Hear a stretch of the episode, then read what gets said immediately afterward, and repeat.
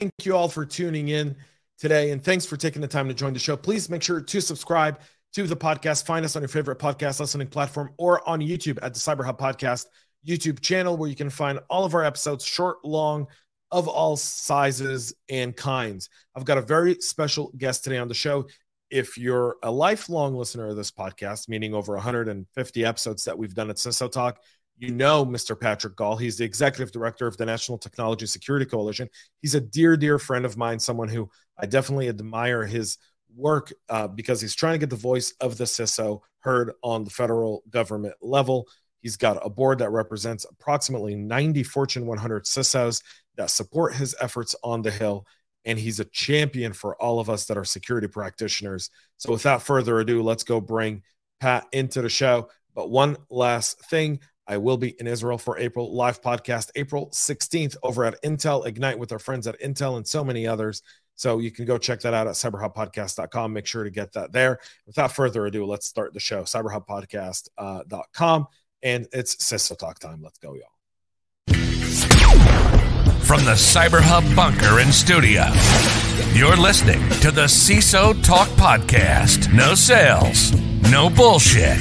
Just straight talk. Straight talk. And now for your host and CISO, James Azar.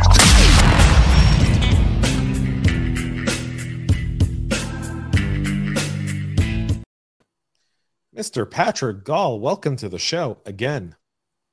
Hello, how are you, sir? I'm doing well. You're no stranger to the show. I am not, but it's been far too long. I, th- I, think it's been it's been a few years since I've had you on because I took I took a year off from the show in 2022, and uh, and and and you know with a new baby at home, I decided that I was gonna do just one show instead of three. Oh, you know, is that per day or per week? You know, I do one show five times a day, and I do another two other shows that are each you know once a week. So, kind of decided to take some time off. It's now back, and this show's exciting and I'm glad to have you with us. For our audience who may not be familiar with the NTSC, and, and I think you heard my introduction, is there anything I missed that they should know about the, the uh, NTSC? Let me just one small correction. We have 53 chief information security officers on our board, okay. but we have about 90 senior technology security executives associated with the uh, um, coalition. Some of them serve on our advisory committee, some serve on our policy committee, and some are just special advisors but 53 CISOs, uh, but Fortune 1000 companies from across the nation, all big names. That's um, I stand corrected. I remember seeing 90 somewhere, and and it's probably 90 senior executives and not CISOs. But uh, the NTSC has been a, a force to reckon with as you guys fight for the voice of the CISO. Uh, Pat, I'll kind of kick this off to you. Um, you guys just spent a lot of time. You had your uh, policy meeting in DC with some of our elected representatives. I think a lot of people who tune into the show are always wondering what's you know the mixed match of, of, of government regulation around security and, and kind of their view of cyber to the realities of what we encounter in the trenches daily. You want to give our, our audience a bit of an update on that? Sure. I mean, uh, this is actually a very exciting time. Um, we had the National Cybersecurity Strategy drop on March 2nd. I happened to be in Washington the morning it dropped and had a number on the hill that day.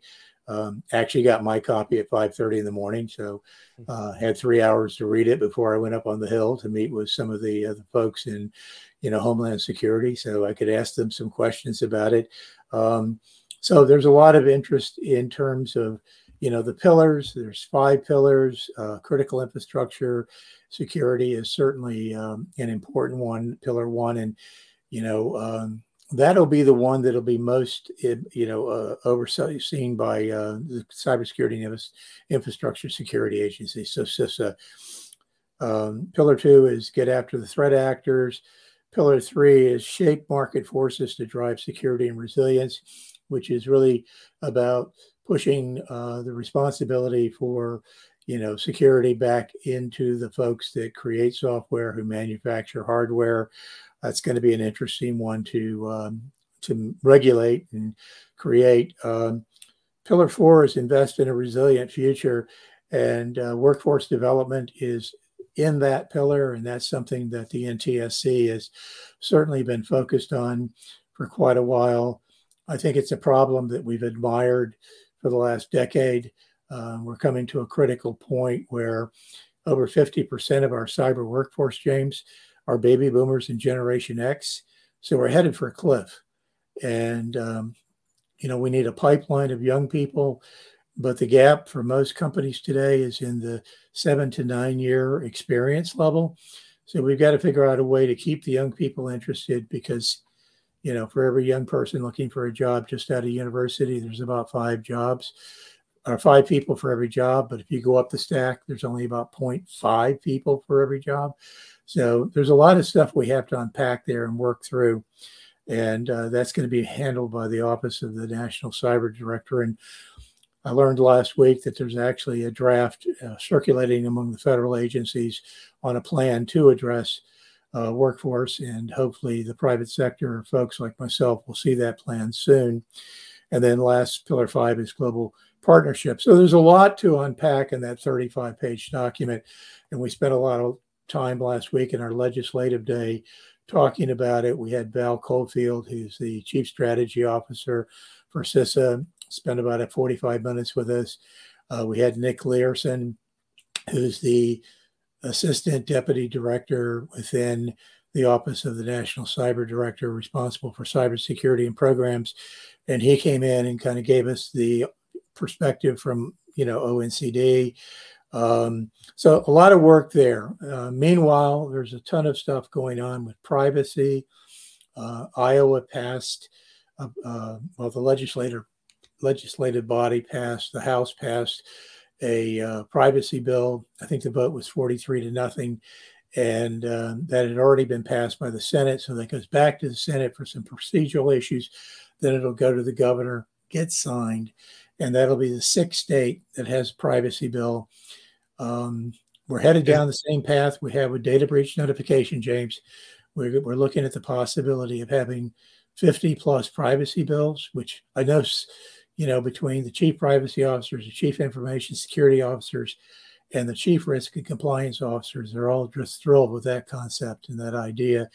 Um, meanwhile, uh, you know, we've got the uh, systems working on the data rulemaking part of um, the um, Cyber Incident Reporting for Critical Infrastructure Act. Uh, Director Easterly was on the Hill yesterday meeting with the appropriators. There's a lot of money in that bill, $3 billion in going towards this in the budget. 98 million of that is earmarked just for managing the amount of information that CISA expects to get under this incident reporting bill. And there's a ton of stuff they're going to have to be able to do to process that information, discern the intelligence in that information, connect the dots, and send it back out to the private sector in near real time. Um, you know, but that's not happening today unless you're in the JCDC. If you're in the JCDC, you're getting some pretty good information. But as we learned last week, if you're not in the JCDC, cyber uh, incident or cyber threat intelligence sharing has not advanced dramatically in the last several years. In fact, we for had audience, real quick, Pat, for audience members who may not know what the JCDC is, what, what is that? It's the Joint Cyber Defense Collaborative, and it's an organization that Jen Easterly, Director Easterly, put together in response to SolarWinds and Log4j. And it was uh, initially intended to be, I think, um, you know, like a rapid incident reporting on a national level. It has um, evolved into something a lot more dramatic, focused on incident reporting. A lot of companies like CrowdStrike and Microsoft and Palo Alto collaborating and sharing information, but you have to be on the inside as a private sector company to get that information right now. Um, I think Director Easterly's idea is to, to leverage that relationship and, and eventually push that out to more companies. But um, right now, you know, we did a session last week, and and it was. Uh, you remember when uh, Ronald Reagan was debating? Um, I can't remember who it was, but he, you know, he asked. Uh, I think it was Jimmy Carter. He said, uh, "Are we better off than we were four years ago?" And Jimmy Carter had to say no. So, so when you know cyber threat intelligence, are we better off than we were, you know, four years ago? And we're not. And we've been doing this for seven years, and it's constantly been a, a real problem. Um, so th- that that's going to go through rulemaking. Uh, Director Easterly expects to have the proposed rules out by March of next year. That will go through a commentary period. And then the idea was the implementation will happen in September of 2025. So we're a long ways away from having that bill be. Our, know, our, our adversaries don't wait this long to come after us, right? They're, they're after us every single day. Is, is, there, is there any hope in, in, in sight to see government maybe grease their wheels, maybe some WD 40 to get it to move a bit faster? Well, you know, we're in an interesting political environment. Yes, we climate. Are. You know, every time I go on the Hill, and no matter which side of the aisle I talk to, uh, when we talk about cybersecurity, everybody says we're bipartisan. We're bipartisan. And, um, but, you know, uh, you know, let's see if they walk the talk when it comes time to start appropriating money, investing in in uh, the, the things we need to invest in, especially workforce. Um, and uh, you know that ought to be a bipartisan issue, but um, you know, I'm not sure what's going to happen in this session, and then we're going to be entering a presidential race next year, and a lot of things aren't going to get done. So. I don't, for example, the cybersecurity um, strategy, I don't see a lot of that get, getting implemented in the next 18 months. Uh, so, so is this document even relevant, right? Because one of the things I was reading, I was reading something in the Washington Post um, earlier this week. I think it was in the in the Washington Post uh, 202, kind of their cyber newsletter, yeah. And and they were talking about um, the the desire to create a U.S. cyber force. That's correct. The desire to create. There's calls to. There was an open letter penned by multiple you know five four star generals and and, and a lot of uh, uh, folks over at the Pentagon saying it's time to unify all of the DoD cyber efforts under one and established a seventh branch of the military called U.S. Cyber Force. And there's very little appetite. Like Space Force, you and I, were we, we, we witnessed the establishment of Space Force very, very quickly because it had presidential support. Here, they're saying that there isn't some. Do you think Congress could push potentially a seventh branch? Do you think a U.S. cyber force is actually good for? Well, for I read the article, and I, I, wonder how it bounces against U.S. Cyber Command, which is a joint group. So it's of- kind of like organizing Cyber Command, but Cyber Command, rather than it being almost kind of like a Army slash NSA type of tool, it'd rather be a U.S. cyber force. And then the, concept behind that is also um, recruiting soldiers for cyber force. So you enter the seventh branch of government, where if you're in cyber, you, you're you're you know you and I are military vets, so we went through PT requirements.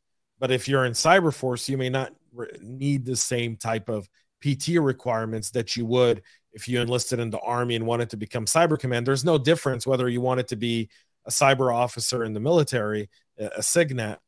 Uh, there's no PT difference between that and let's say an 11 Bravo. You've got to have the same physical condition. Yeah, no, I don't. I don't see any appetite for that. And right now, all of the armed forces are struggling to recruit. They're all missing their recruiting goals on a quarterly basis.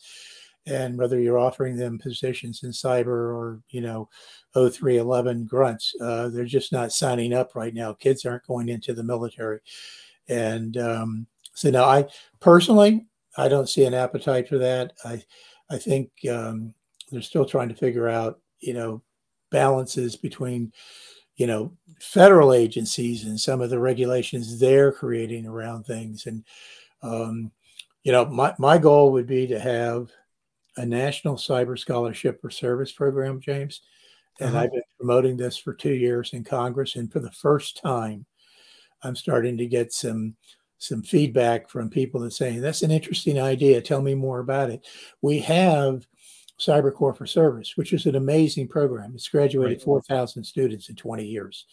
Um, it's underfunded. There's only about 118, 120 colleges, maybe seven community colleges involved in that. Um, st- staying on workforce for a second. Um, there's a lot of, you know, what Microsoft is doing with the community colleges is great. Right.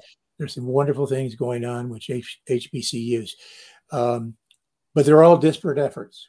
And so what Correct. we need and what the National Cyber Security Strategy document called for. It said we need a national strategy around fixing the cyber workforce problem. For the past three years, I've been pounding on the doors in Congress saying we need two things. We need a national strategy and we need more diversity in the workforce. You know, the 24% are women. You go into minorities, that drops dramatically. I think 15 uh, Fortune 1000 CISOs are women. It, you know, it, it's, um, you know, it's a big problem. So I, I don't know that, um, you know, I, I don't think it's a bad idea. I just don't know that there's an appetite in Congress given the current, um, you know, budget discussions and debt ceiling discussions and oversight and uh, you know over the fact that uh, CISA is getting three million or thirty billion dollars you know, there's a lot going to be a lot of oversight from the House on that money. And like I said, Jen Easterly was with the appropriators yesterday, got asked a lot of hard questions about where that money's going, um, because it is a lot of money, and they want to make sure that the taxpayers getting their bang for the buck. You know, I wish they'd do the same with Ukraine money, um, because I'm I'm less concerned about how Jen Easterly spends my tax dollars. Uh, than I am with Ukraine. That's that's. Uh, I'm not sure I want to go there, but we're not going there. That's that's a personal James opinion. That's my personal opinion at all. Yeah. Uh, you know, seeing her being grilled for it, um, uh, a, a, bit upsets me because she should be focused on strategy. I mean, not saying she shouldn't be answering to appropriation, right? But Jen's been a, I thought, a unifier and, and one of the the uh, better leaders that we've had on the CISA side. Granted, we've only had about less than a handful since its oh, establishment if you think of MPP, MPD, NPPD, the National Protections and Programs Directorate, which was the predecessor to uh, CISA, which right. Chris Krebs took over and, and initially, you know, evolved into CISA. And then, um, you know, he had his situation with President Trump and, you know, he, he ended up leaving and then Jen came in and she's, she's done an amazing job. Um, you know, we talk a lot about the public private partnership. Um, I, am not sure that that's um, as um, much of a reality as people think. And we talk a lot about, um, you know, other terms, but when we think about incident reporting, cyber incident reporting today, the challenge is that, you know, you got to have trust to start out with before you can have collaboration and then collaboration leads to you know beneficial actions. Um, i'm not sure the trust exists today. Most corporations you know uh, not necessarily willing to open the kimono and share everything that's going on. Even if the ciso thinks you know i got to share this um, he's, he or she still has to go through legal. And um, you know there there's a lot of challenges to getting to the point where we are truly exchanging information the way we need to. So um, you know it, just think about incident reporting for a second. You've got the the, the bill that says pushing through rulemaking meanwhile the sec is going to come out i think it's april 23rd 25th is going to come out with their proposed rule correct and uh, right now, according to everything I'm hearing, incident reporting is still in there, and it doesn't align with CISA. Now, I've talked to Admiral Montgomery, former executive director of Cyberspace Flare Commission. I know he, he's encouraging uh, the SEC to to remove the incident reporting piece and to resonate on CISA. Let CISA be the centralized, you know, point of view. And if we end up with 72 hours or 24 hours, you know, we still have to define, you know, what is an event, what is an incident, what is material, James, under the SEC, what is material? And if you go and read, if I, I think this is, yeah, you can fact check me on this. I think it has to do with something like 20 plus percent, percent of pre tax revenue for it to be material. And if that's true, then we've never actually had a material breach, Target, Equifax, none of those were material. So there, there's a lot of definitions that need to be refined. Uh, and then we all understand what an incident is and when you have to report it and how much you have to report. But the idea is you have to report, you know, tons of information within 24 hours under the SEC rule or three hours in India. Um, it's just insane. I mean, you know, the forensics haven't even begun.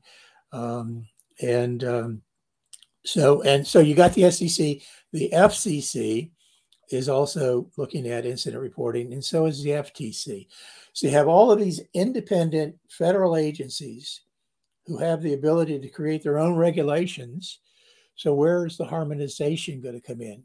And in the national strategy, they talk about harmonization. They talk about I forget the office, cyber, some some new group that's going to set up that's going to be pushing for harmonization. And Jen talked about that yesterday as well.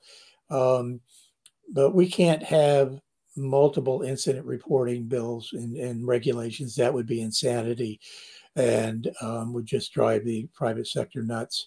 So uh, hopefully they'll get all of that harmonized.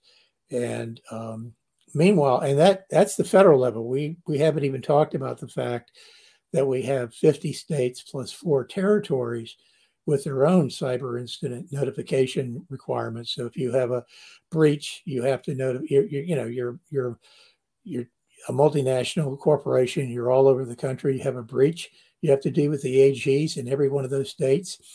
And while a lot of the bills are similar, there are nuances that you have to be aware of, and that requires compliance.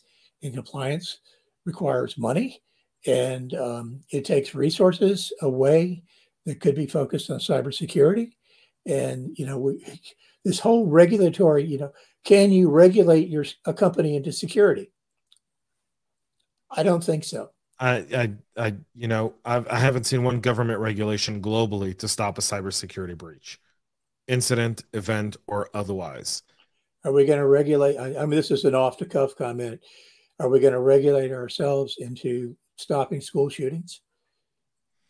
Yeah, you're. Yeah, I mean, it, it's it. You know, I mean, I, again, I, I don't have to go there, but no, no, I, I, agree with you. I think, you know, th- there's there's an effort.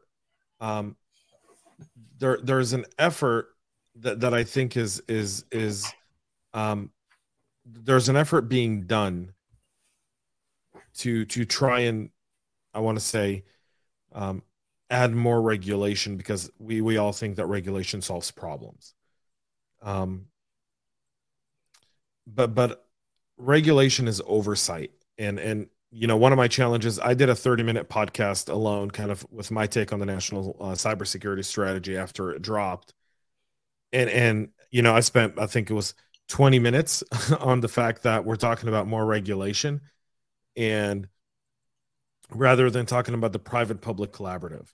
And there's other countries in the world where you see that being very very the the private public partnership being very very effective. Um, uk is one of them right? Israel's another.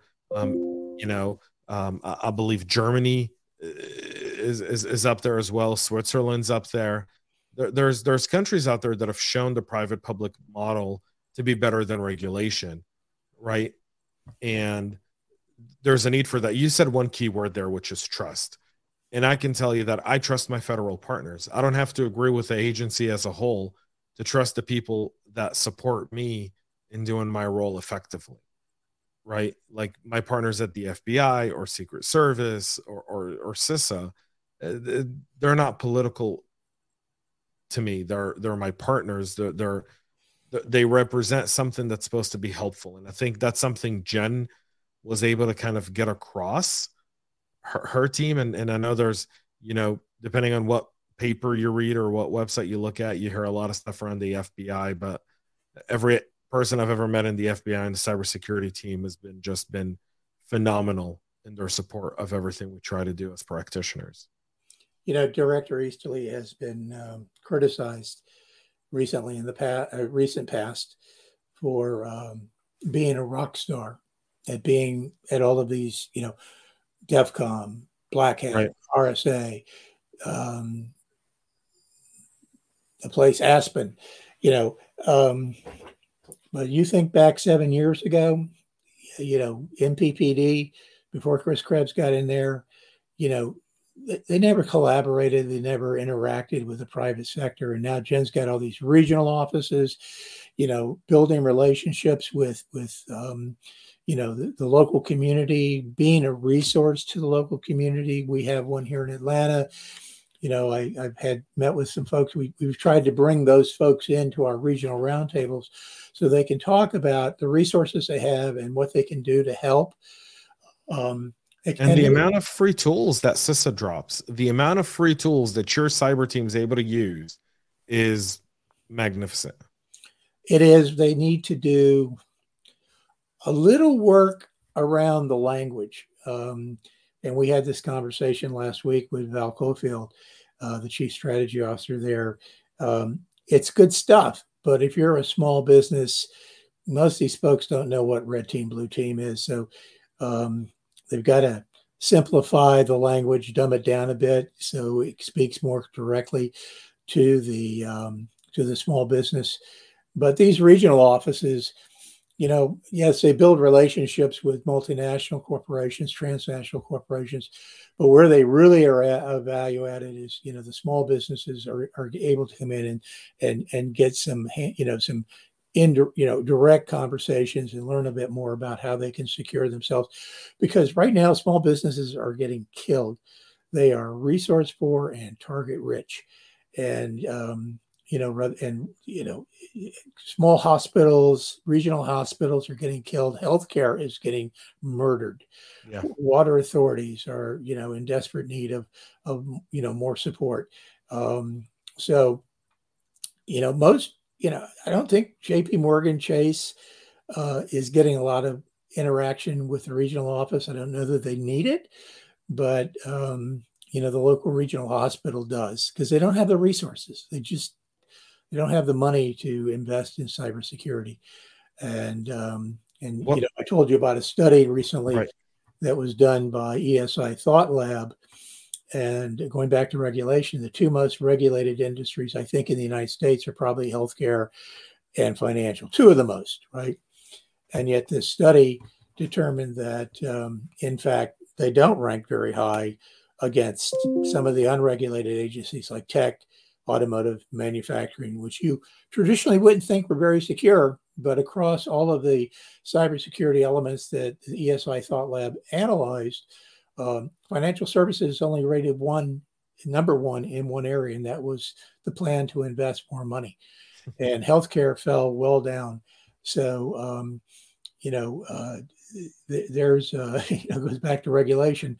Um, you know, these are heavily regulated industries. HIPAA's been around a long time. So, uh, can we spend a few minutes talking about privacy? Yes, please. Absolutely.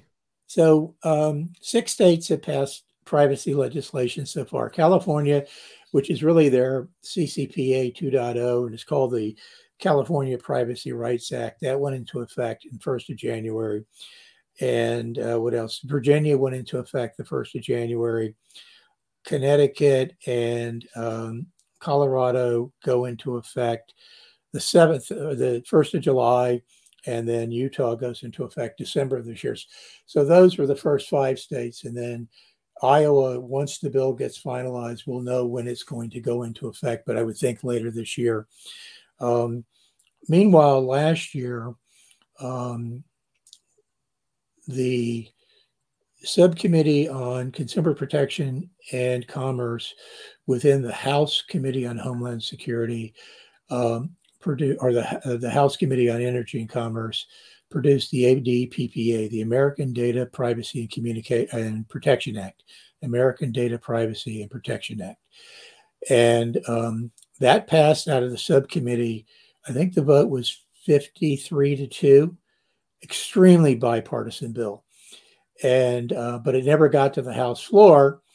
Um, I think two reasons. Speaker Pelosi is from California and, uh, you know, the California caucus is pretty strong in the House on the Democratic side. And uh, CCPA and this new bill, which was due to come out, um, just no appetite to, to put it forward. And then the other side of that was Senator Cantwell, who's the chair of the Senate Committee on Energy and Commerce, said that uh, she would, you know, she would never put it on the floor in the Senate.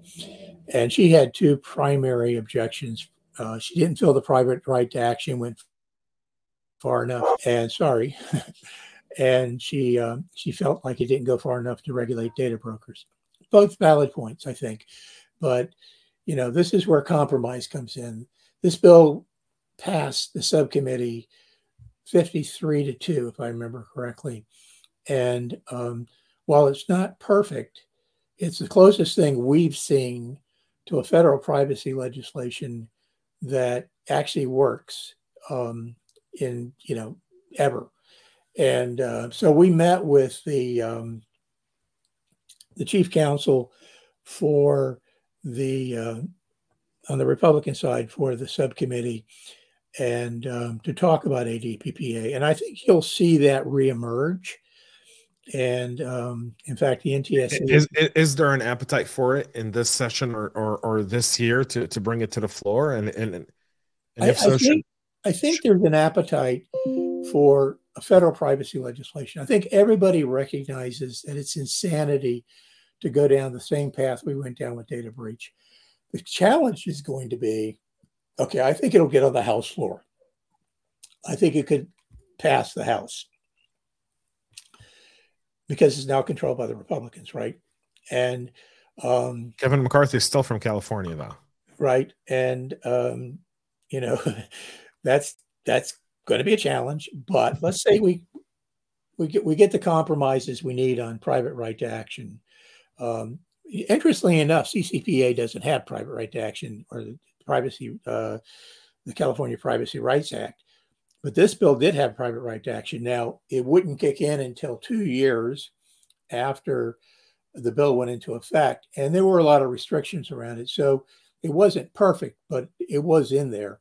Um, and it didn't go far enough to, to reg- regulate data brokers, especially in this truly political climate with with abortion laws popping up and law enforcement wanting to get access to health records and you know i don't think anybody wants that to happen but um, that aside if we get it through the house you know then then you know it's going to have the same barrier at the senate and that's senator cantwell so i don't know what it's going to take to get senator cantwell to accept it but we're going to be working hard in partnership with our you know the members of Congress we have been working with.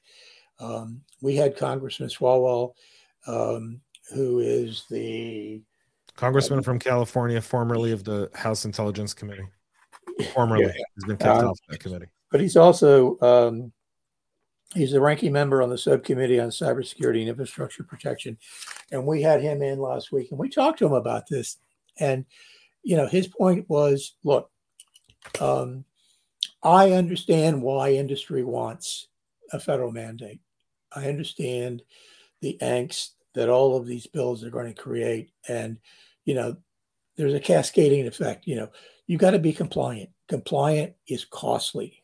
I mean, it's just, I talked to one CISO, global CISO at a very large bank, and they spend $2 million a year just on staying compliant with all of the regulations that they have to be compliant with. And, you know, while compliant firms get hacked a whole lot less than non-compliant firms. The reality is compliance doesn't equal security, and we we've yeah, talked we've, about that issue yeah. before. Um, so, you know, his point was we think California is the model, and I don't know. Maybe what do we do? We, you know, a lot of companies are just resonating on GPR or GPD, um, GDPR. Yeah, GDPR. Global Data Protection. Act. Yeah, the European Data Protection Act. Yeah, yeah, yeah. regulation and um, GDPR. Uh, a lot of transnational companies. That's that's their foundation. Well, because that was the first one that came through, right? GDPR was the first one to come through the door. I recall five years ago. You know, I started the podcast around the time GDPR was getting enforced. If my one of my first episodes, you know, I, I remember I had uh, a guest on the show and we talked about you know how useless GDPR really is to prevent data breaches, uh, and how much cost it added to to to to companies to comply with it, and and and, and increase the cost of doing business obviously for for a lot of them, um, and so you know GDPR while it's it's a style it's become fairly standard. It's I don't, I don't think it's the right solution for America. I think it's Americans are very different from Europeans. You and I know this uh, having spent time in, on, on, on the other side of the pond, we, we, very much well know that that privacy there is very different from privacy here. It's, it's, ask an American what privacy is, he's going to give you something completely different. Ask a European what privacy is, and it depends which European you're asking. I mean, so yeah, it's uh, the other thing about ADPPA, which we're we're uncomfortable with, is the um, the section in it in the bill where uh, they um, invest a significant amount of money and re- additional lawyers into the FTC. Um, we need less lawyers in the FTC. We need less people in the federal government. Period. But that's that's um, you know, I, th- I think you know the work the NTSC is doing on the Hill is to get this across so that people can can at least at least if it goes to the floor and gets voted, whether it gets passed or not, at, at least we know where where our areas of opportunities are. Right? If it fails to pass the Senate for whatever reason, because it doesn't regulate data brokers enough, because it calls for more FTC lawyers, right? And and those are at least we know where to go back and, and have the sponsors of the bill go back and make some adjustments, take it through subcommittee and get it back on the floor. But it'd be disastrous if we went through 50 privacy bills in this country. It, it would. And look, it, it, didn't come out of that subcommittee last year without a lot of compromise. And, and you and I have talked about the lack of compromise, the lack of sitting down and finding out where we agree and working on those issues that we agree on.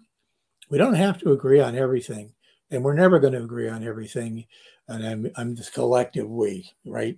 Uh, Republicans, Democrats, Independents. We're never going to agree on everything, but you know we ought to be able to find those nuggets from ground, yeah, advance advance things in workforce development you know, addressing the cyber workforce challenge is something we all ought to agree on because China's not got a problem with workforce. North Korea doesn't. Russia doesn't. They don't have a problem with getting people. You've named three communist nations where their people have no rights. So. well, that's, um, that's true, but that's the reality. I, I mean, North Dakota just passed the first cybersecurity bill requiring cybersecurity education in K through 12 schools. Which who did that? The state of North Dakota. So 17 and a half people and about 30 buffaloes and 100 eagles can now go study cybersecurity. It took him eight years to pass this bill. There are eight pockets. Years. There are pockets of enlightenment. I call it. You know, uh, when Georgia elected this, that you can take a coding class um, or you know a class of that nature, a programming class, coding class, and that was substitute for a foreign language credit uh, in high school. That's a good move forward. They're doing some amazing things in Texas, especially around Austin and school districts. Um, you know, we've got some high schools up around Augusta that have, you know, four-year cyber high school curriculums, and they're doing the same thing in Texas, and that's what we need. And, yeah, but we need that across the entire nation. We need K through. Tw- the, the way we solve our, our workforce development, the way we solve our lack of recruiting in the military, the way we solve a lot of the challenges we encounter today is by really going to the schools and getting people interested in it early on, right? You get a, you know, uh, I've got a ton of books around quantum computing that are toddler books for my son and around mechanics and engineering.